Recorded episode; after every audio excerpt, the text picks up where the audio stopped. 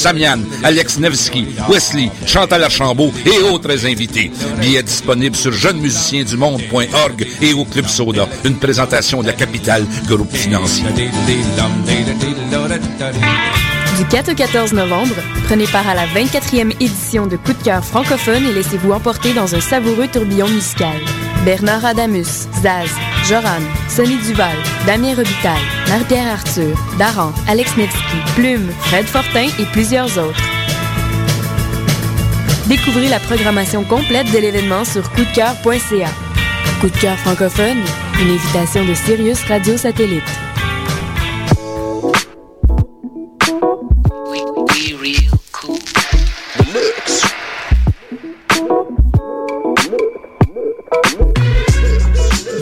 Écoutez Choc FM, l'alternative urbaine.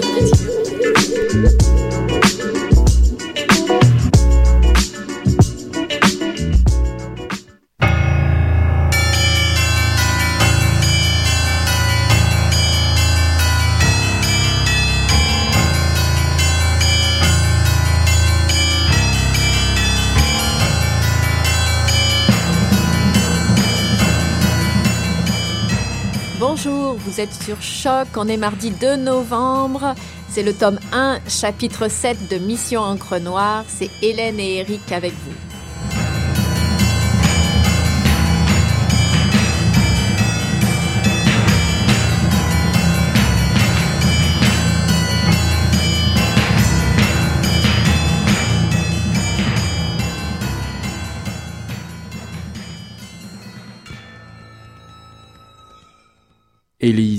Passe ses journées à intercepter des informations.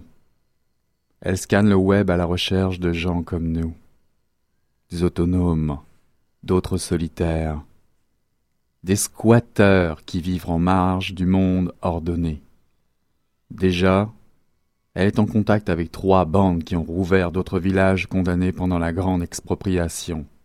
Il y en a un à Terre-Neuve qui s'appelle Bear Cove, et un autre quelque part en amont sur la basse côte nord qui s'appelait autrefois Saint-Augustin, et à qui les squatteurs ont redonné son nom inou, Pakuchipit. Élise est aussi en contact avec Petite Vallée, en Gaspésie.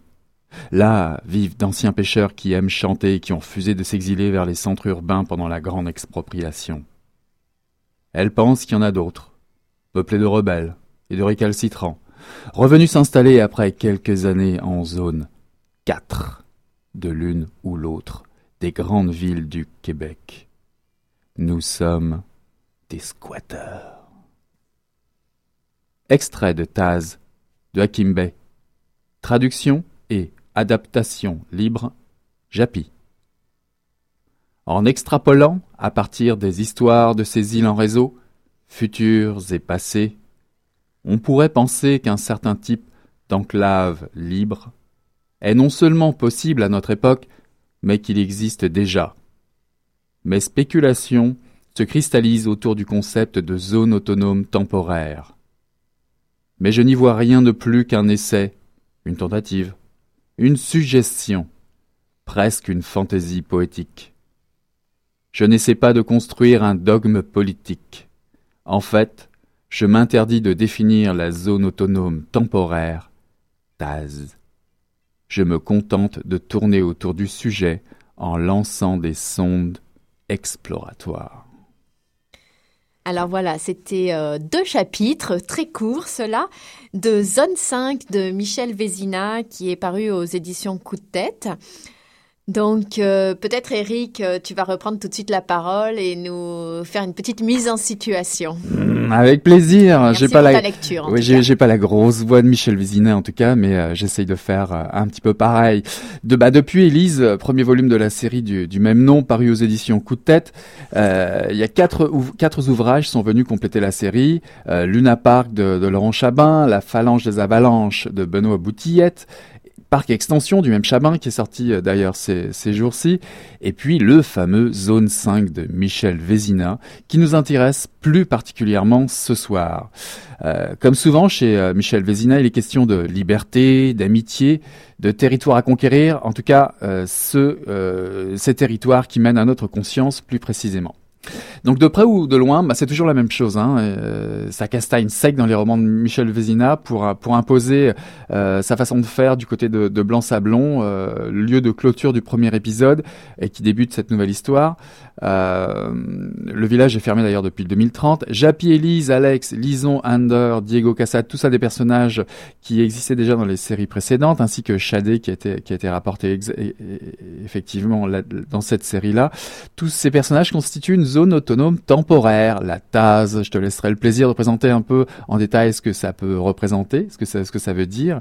En fait, pour moi, là, c'est une communauté, communauté indépendante qui, qui met en lien, qui se met en lien avec d'autres à travers le pays pour y mener euh, leurs affaires parfois illicites. Euh, TAS, c'est un concept emprunté à un écrivain politique américain, Kim Bay, dont les théories permettraient au final d'accéder à l'anarchie. Donc, dans leur démarche pour contrecarrer la, bonne marche de l'État ultra-libéral et conservateur au Québec, dans cette, époque du futur, pour avorter les dessins de pillage des ressources naturelles par les multinationales étrangères, ce groupe de résistance choisit de recourir à la bonne vieille méthode, voyez-vous, de l'abordage de paquebots, des pétroliers, des cargos dans le golfe du Saint-Laurent. Et oui, dans le golfe du Saint-Laurent. Bah, tout irait mieux dans, ce monde de la piraterie moderne, si ce n'est la présence d'un adversaire plutôt coriace et mesquin. Et euh, de plus, comme si cela ne suffisait pas, les atermoiements au sein du groupe lui-même pourraient mettre en danger la survie même de cette communauté. Alors de la baston à grandeur de cinémascope, je vous recommande d'ailleurs l'épisode de l'abordage du pétrolier, tout un feu d'artifice. Michel Vézina parle aussi d'amour. Si, si, si, si, il parle d'amour. Le lien amoureux entre Japy et, Élise, par parfois mis à mal, mais, mais aussi il parle du lien filial autour du mystérieux Cassad, euh, qui est doué de certains pouvoirs. Qui est son fils. Hein. Qui est son fils. Qui est le fils, oui, de Japy et Élise. Euh, donc c'est toute une aventure humaine auquel nous sommes conviés dans, dans un Québec moderne du futur, euh, qui est tout aussi fascinant, euh, je, je le conviens, que terrifiant, hein, parce que en proie aux appétits d'ogre des intérêts privés internationaux, c'est c'est assez impressionnant. Hein. Puis de l'État sécuritaire. Qui, qui, ségrègue beaucoup les populations, qui met de côté les pauvres, les marginaux, les autochtones. Qui divise en zones, d'où la zone 5 d'ailleurs. Euh, c'est tout, tout, simplement de se créer une idée de résistance à l'oppresseur pour la survie de l'espèce, mais pas à n'importe quel prix. Donc le temps d'un livre, Michel Vézina pose le problème de la sauvegarde des valeurs au sein d'un microcosme qui aurait décidé de vivre selon ses propres lois et, ses propres équilibres en dehors des grands préceptes de l'État, comme tu disais, de l'État Euh, autrement dit, la bataille continue, surtout que l'assaillant pourrait tout aussi bien se trouver dans les têtes de chacun des personnages principaux également. Ça, c'est intéressant. Face à tout cela, bah, le groupe va-t-il perdurer et l'amour va-t-il survivre? Ça, c'est euh, la suite du livre qui nous le dira. En tout cas, le suspense est là, l'écriture abat tous les remparts des styles, même ceux du polar, même ceux de la science-fiction, pour nous livrer un roman euh, plein, plein, plein d'énergie, qui se lit d'une traite et euh, qui ouvre à une suite attendue comme le loup blanc, puisqu'il s'agit du, du trublion, d'un autre trublion de l'équipe de coup de tête, Laurent Chabin, avec Parc Extension, qui est, je crois, déjà disponible dans toutes les bonnes librairies. Oui, alors moi, ce que, juste ce je voudrais ajouter un petit peu, c'est que c'est effectivement un, livre d'anticipation assez noir. Ça se passe dans les années 2040 euh, et euh, c'est un livre de, effectivement de territoire, comme on l'a vu, le, Québec est, divisé en zones. Et puis c'est un, c'est un livre où, euh, pour euh, mener à bien leur, leur dessin, puis aussi euh, pour essayer d'échapper à cet état totalitaire, il va falloir aller d'un territoire à l'autre, passer des frontières, parce que ces territoires sont très très très fermés. C'est vraiment d'ailleurs on voyage, on voyage aussi énormément et qui on voyage aussi dans, dans, le roman de, de, de, Vézina. Oui, oui, on se déplace beaucoup autour Gaspésie, Blanc-Sablon sur la route, hein, c'est ça. il, y a, cet aspect-là. Et euh, qu'est-ce que, oui, donc euh, il y a beaucoup d'actions et de rebondissements. Enfin, tu disais euh, l'amour, la communauté, mais c'est vraiment un livre quand même, quand même d'action. Et moi, j'ai beaucoup apprécié par rapport à Élise, j'ai beaucoup apprécié que dans ce livre, il y ait une forme d'écriture un peu différente. Sinon, ça serait qu'un nouvel qu'un remake finalement, mais là il y a trois niveaux de lecture différents. Il y a un des, des, personnages de la communauté qui fait l'histoire du Québec euh, jusqu'en 2040. Donc, c'est Under. Mhm. euh, donc là, ça permet, euh, c'est une espèce d'anticipation historique du Québec euh, ou de ce que pourrait être le Québec si certaines dérives ne sont pas arrêtées, n'est-ce pas? En suivant bien un petit peu en filigrane ce qui se passe aujourd'hui, finalement. Oui, oui, ce oui. pourrait anticiper par rapport aujourd'hui. Tout ce qui se passe aujourd'hui et si on n'arrête pas ça, ça pourrait donner éventuellement. Donc, il y a cette histoire du Québec jusqu'en 2040 qui revient comme ça dans certains chapitres. Et puis, il y a aussi un calé avec l'histoire. Il y a aussi, euh, comme tu l'as lu tout à l'heure, une réécriture de la théorie des, TAS, des zones autonomes temporaires, d'Akimbe, donc euh, adapté par le personnage principal, euh, Japi. Et moi, je trouve, plus après, effectivement, les chapitres d'action proprement dite sur l'histoire de la communauté ou de Japi, puisque c'est lui surtout qu'on suit. Et je trouve ça très intéressant, ces trois niveaux de lecture, parce que moi, ça m'a vraiment apporté. Moi, je suis pas tellement lectrice de, de romans d'anticipation. Mm. J'ai lu Élise, ça m'a intéressé. C'est la première fois que je lisais un roman d'anticipation qui parlait du Québec, mm, mm. d'un monde que je connaissais. Mais là, ça apporte vraiment une, euh, comme une, une théorie, euh, une prise de position politique. Et moi, j'ai trouvé ça euh, très intéressant qu'il y ait ça qui, qui rende finalement ce livre plus profond qu'une simple aventure. Euh, mais, mais, on peut aussi préciser que c'est pas c'est pas un, un, livre très théorique. Justement, il, s'appuie il s'appuie sur le récit, très court sur le récit, et surtout sur des personnages très forts qui poussent aussi le feuilleton finalement. C'est pour ça qu'il y a autant d'auteurs qui peuvent se coller, se raccrocher euh, au récit euh, récit initial d'Élise, puisque par la suite certains personnages peuvent être plus développés que d'autres et recommencer une autre série sur d'autres théories, etc. une approche peut-être plus personnelle, plus plus plus intérieure ça. peut en faire mm. un peu ce qu'il veut et y mettre. Euh, mais en tout cas, moi, j'ai trouvé que la mise en contexte politique enrichissait beaucoup la lecture, même si, comme tu le signales, c'est finalement très court et assez léger. Mais de temps en temps, ça fait comme une respiration. Et puis, euh, et puis c'est non seulement intéressant, mais drôle en plus quelque part, même si on rit jaune parce que on voit bien les choses. On rit noir, on rit noir. Voilà, c'est ça. Donc euh, peut-être qu'on écoute. On écoute ben, Jean Leloup, Paradis perdu. Viendras-tu avec nous? Étranger. Où resteras-tu au sol Où resteras-tu au sol Habitué. Il ne reste que peu de temps avant vendredi Que tu partes où tu restes. Tout est fini Nous ne reviendrons plus. Du paradis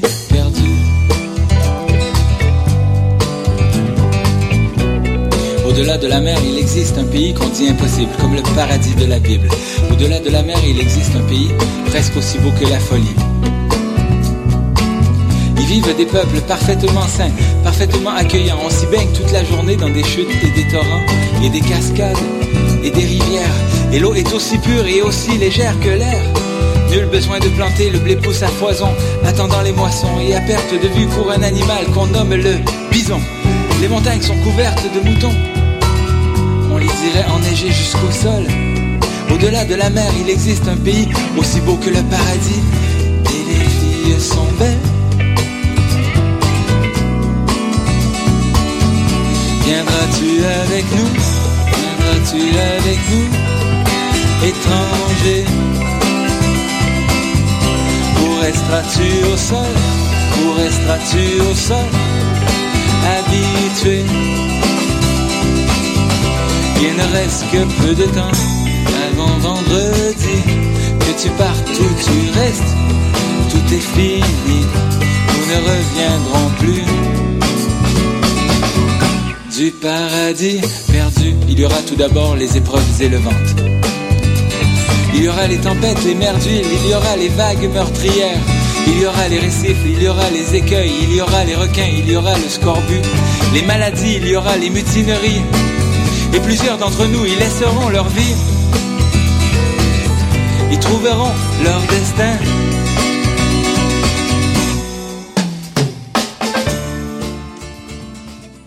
Voilà, alors le paradis perdu de Leloup. On l'a retrouvé, on l'a retrouvé. Et euh, donc, euh, moi, je voulais dire, oui, c'est ça, que j'avais lu euh, Élise, qui est paru en 2007 et qui était donc le premier titre de la maison d'édition Coup de tête, donc Élise de Michel Vézina, et qui a donné, donc, qui est le roman initial de cette série. Et Élise, c'est donc aussi, un, évidemment, un roman d'anticipation, plus axé sur le personnage féminin, Élise, et son histoire d'amour avec Japy, qu'on retrouve plus dans Zone 5. Et euh, moi, j'avais trouvé ça assez intéressant. C'était déjà, ça se passait plus dans la métropole de Montréal, puis c'était déjà un roman qui partait euh, effectivement sur la route, puisque Élise cherche, à échapper euh, finalement à ses poursuivants et à la police, si je me rappelle bien. Voilà. Donc c'est juste pour dire que ben, moi qui n'ai pas l'habitude des romans d'anticipation, finalement j'avais trouvé ça assez intéressant. Mais voilà. Donc, euh, toi, tu avais quelques livres auxquels t'as fait penser, t'as fait penser Zone 5 Bah oui, forcément, puisqu'on est proche des pirates. Livres ou films euh, Livres ou films, mais euh, les pirates, le western, enfin tout ça. Là. Enfin, les pirates pour un, un breton, c'est un peu normal. En tout cas, je suis allé du côté de Robert Merle, et euh, je sais pas si vous avez déjà eu l'occasion de lire un petit peu de ses aventures. On, on va tomber euh, chez les pirates. Puis il y a notamment un roman très intéressant qu'il a écrit qui s'appelle L'île, l'île de Robert Merle. C'est un roman qui est inspiré directement des révoltés du Bounty qui au 18e sont mutilés sur euh, sur l'île de Pitcairn après avoir euh, saboté leur navire. Ça, tout le monde a entendu certainement parler du film. Mais en tout cas, Robert Merle, Robert Merle, pardon, reprend cette idée-là, cette histoire-là. Donc effectivement, là, il, après une, révolte de marins anglais, ces marins occupent une île euh, coupée du monde complètement avec quelques Polynésiens afin d'échapper à la justice britannique qui, euh, euh, qui essaye de les... parce qu'on est pendu, hein, si jamais on se révolte comme ça. Mutinerie, c'est la pendaison à cette époque-là. Donc doucement, Robert Merle met en place la mécanique diabolique chez lui, où l'utopie idyllique des débuts se changera assez rapidement en une guerre fratricide. les thèmes forts qui sont développés chez l'auteur, c'est l'intolérance, l'organisation sociale et, l'humanisme souvent bafoués. Hein, ça revient souvent dans ses romans. Et euh, effectivement, là, dans, dans celui-là, bah, c'est comment l'intolérance et la méfiance euh, peuvent conduire inéluctablement à l'affrontement des, des, deux clans, euh, des deux champs culturels finalement, les Anglais d'un côté et les Polynésiens. C'est très très intéressant. Puis effectivement, euh, quand on parle de Chabin et Michel Vizina, si on s'est un peu attaqué à leurs euh, romans principaux, comment oublier et comment ne pas parler de la Société du spectacle Guy Debord? Rassurez-vous, je vous ferai pas une description en détail de, de ce livre-là. juste une petite citation de, de Debord.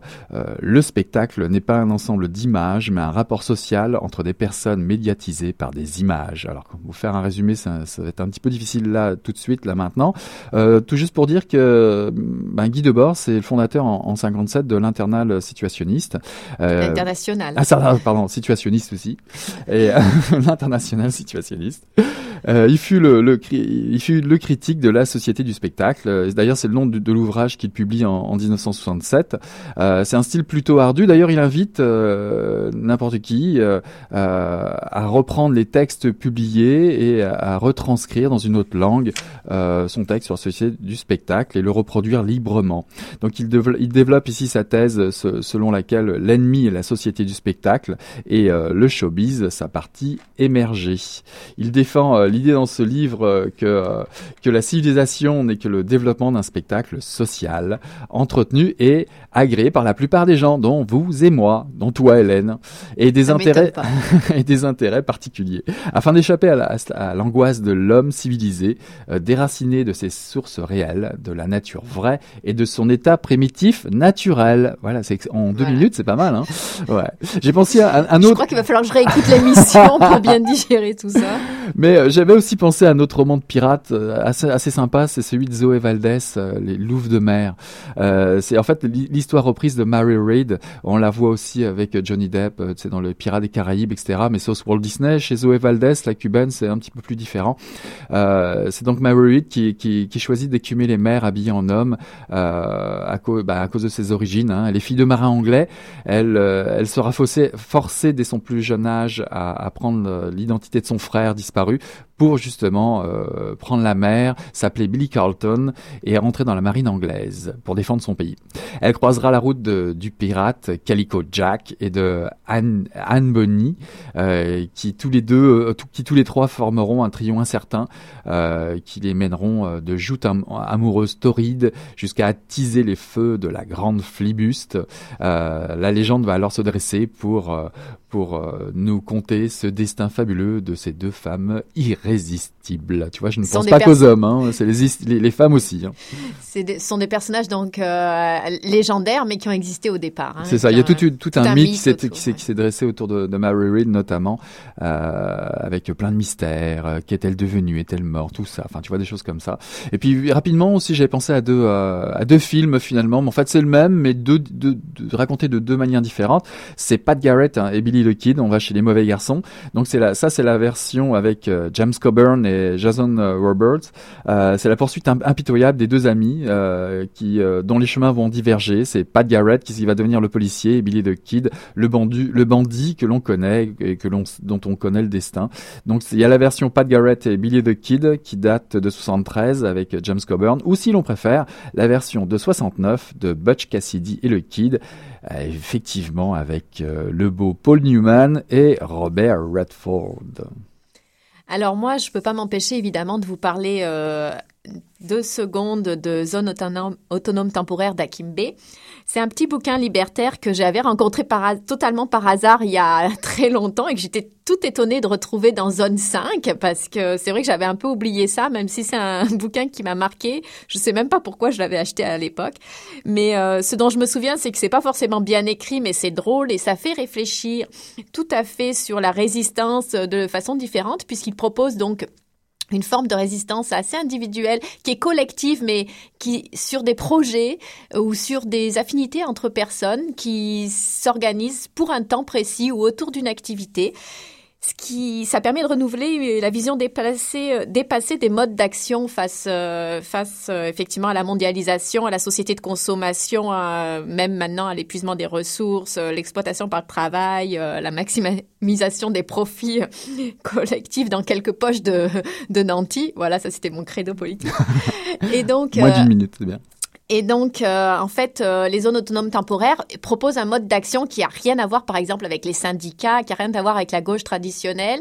C'est vraiment de l'amusement. Il y a par exemple, il proposait une forme de cambriolage où on allait déposer un objet ou quelque chose chez des gens plutôt que de prendre. Mhm. Voilà. Et des tas d'autres formes. Ça peut être un banquet entre amis, ça peut être une discussion politique, ça peut être une communauté qui s'organise autour d'un projet pendant quelque temps.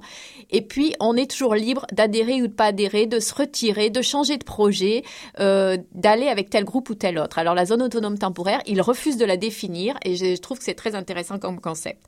Voilà, donc euh, moi j'ai eu beaucoup de plaisir à le retrouver et puis euh, j'ai trouvé que sur Wikipédia euh, il y avait quelques informations drôles pour, en tout cas tout ça est pas du tout culpabilisant donc j'ai trouvé ça très intéressant, ça donne envie.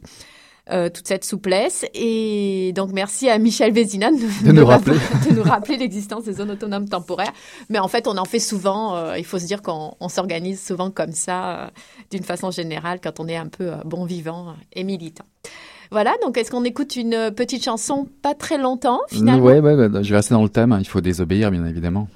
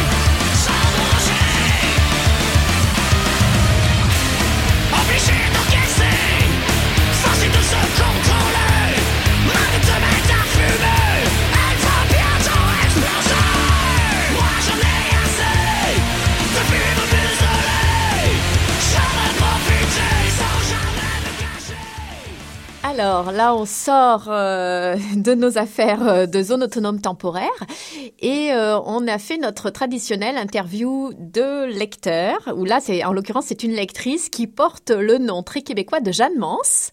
J'étais intéressée de voir qu'on pouvait s'appeler Jeanne Mance et je suis allée l'interroger au Café République sur la rue Bernard. Je viens de vous rencontrer au Café République et je voulais savoir, vous étiez en train de lire un livre, donc quel livre lisez-vous?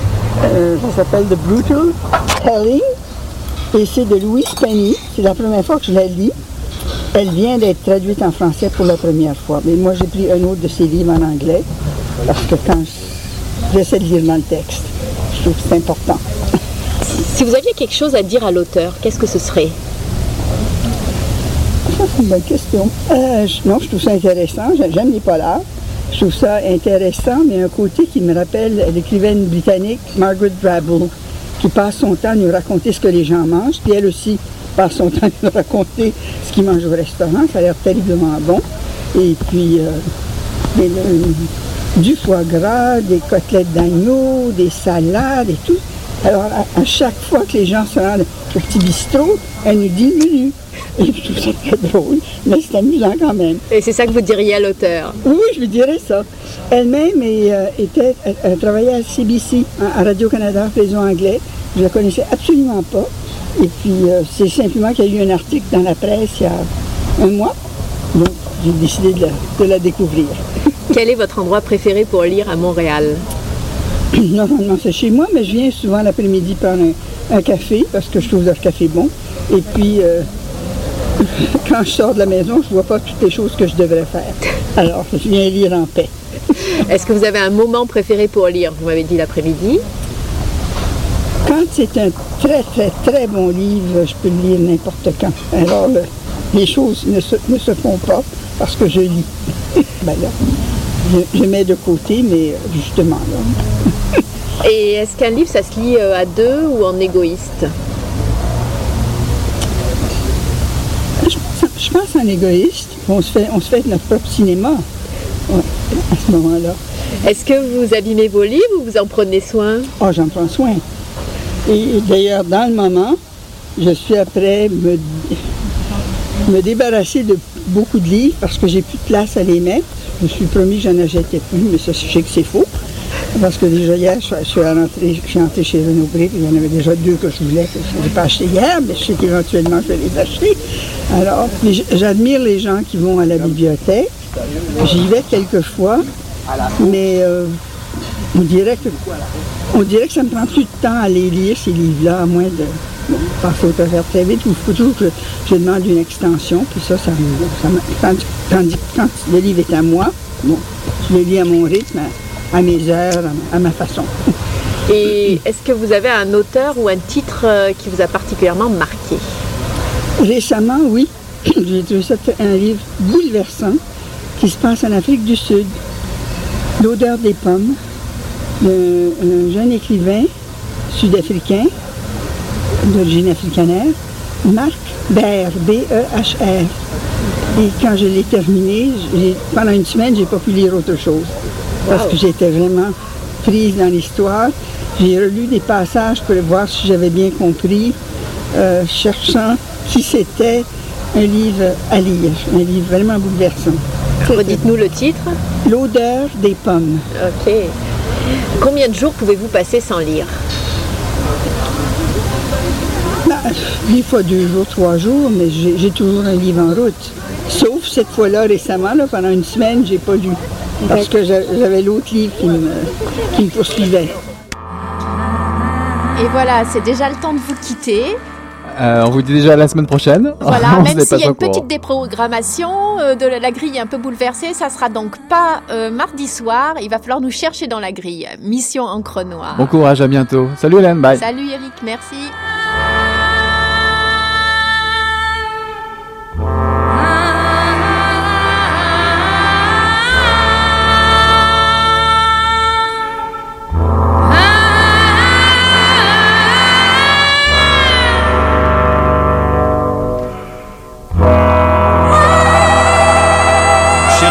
Pensando alguma coisa e fedeu as coisas. Mas o negócio tava bom, bicho. O negócio tava bom, só quando ele lava, tá tão entupido. Gostosa! Quem diria, hein? Greta Garbo acabou de irajar, hein? É, mas eu tava falando pra você, né? Depois que eu passei a me sentir, aí o negócio ficou diferente. Jorjão, Vai, garoto! fala a verdade. Isso era bom. Não. Cadê cerveja não serve? Ô Ciro, tira a mão do meu bolso. Agora um arame, um arame ia pegar dentro, ia pegar um gordurão e depois um arame não ia mal. Come que tu vai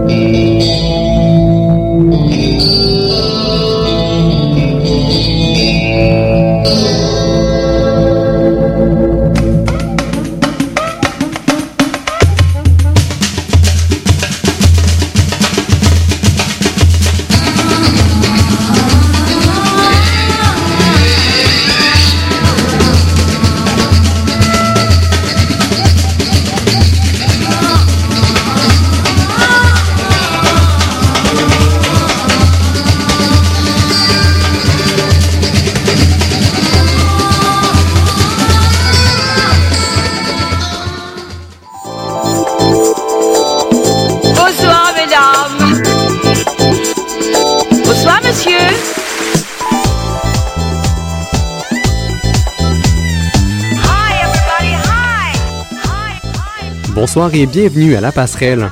Aujourd'hui à l'émission, nous recevons en entrevue Élise Gravel, la rédactrice en chef du magazine satirique de mode Nunuche.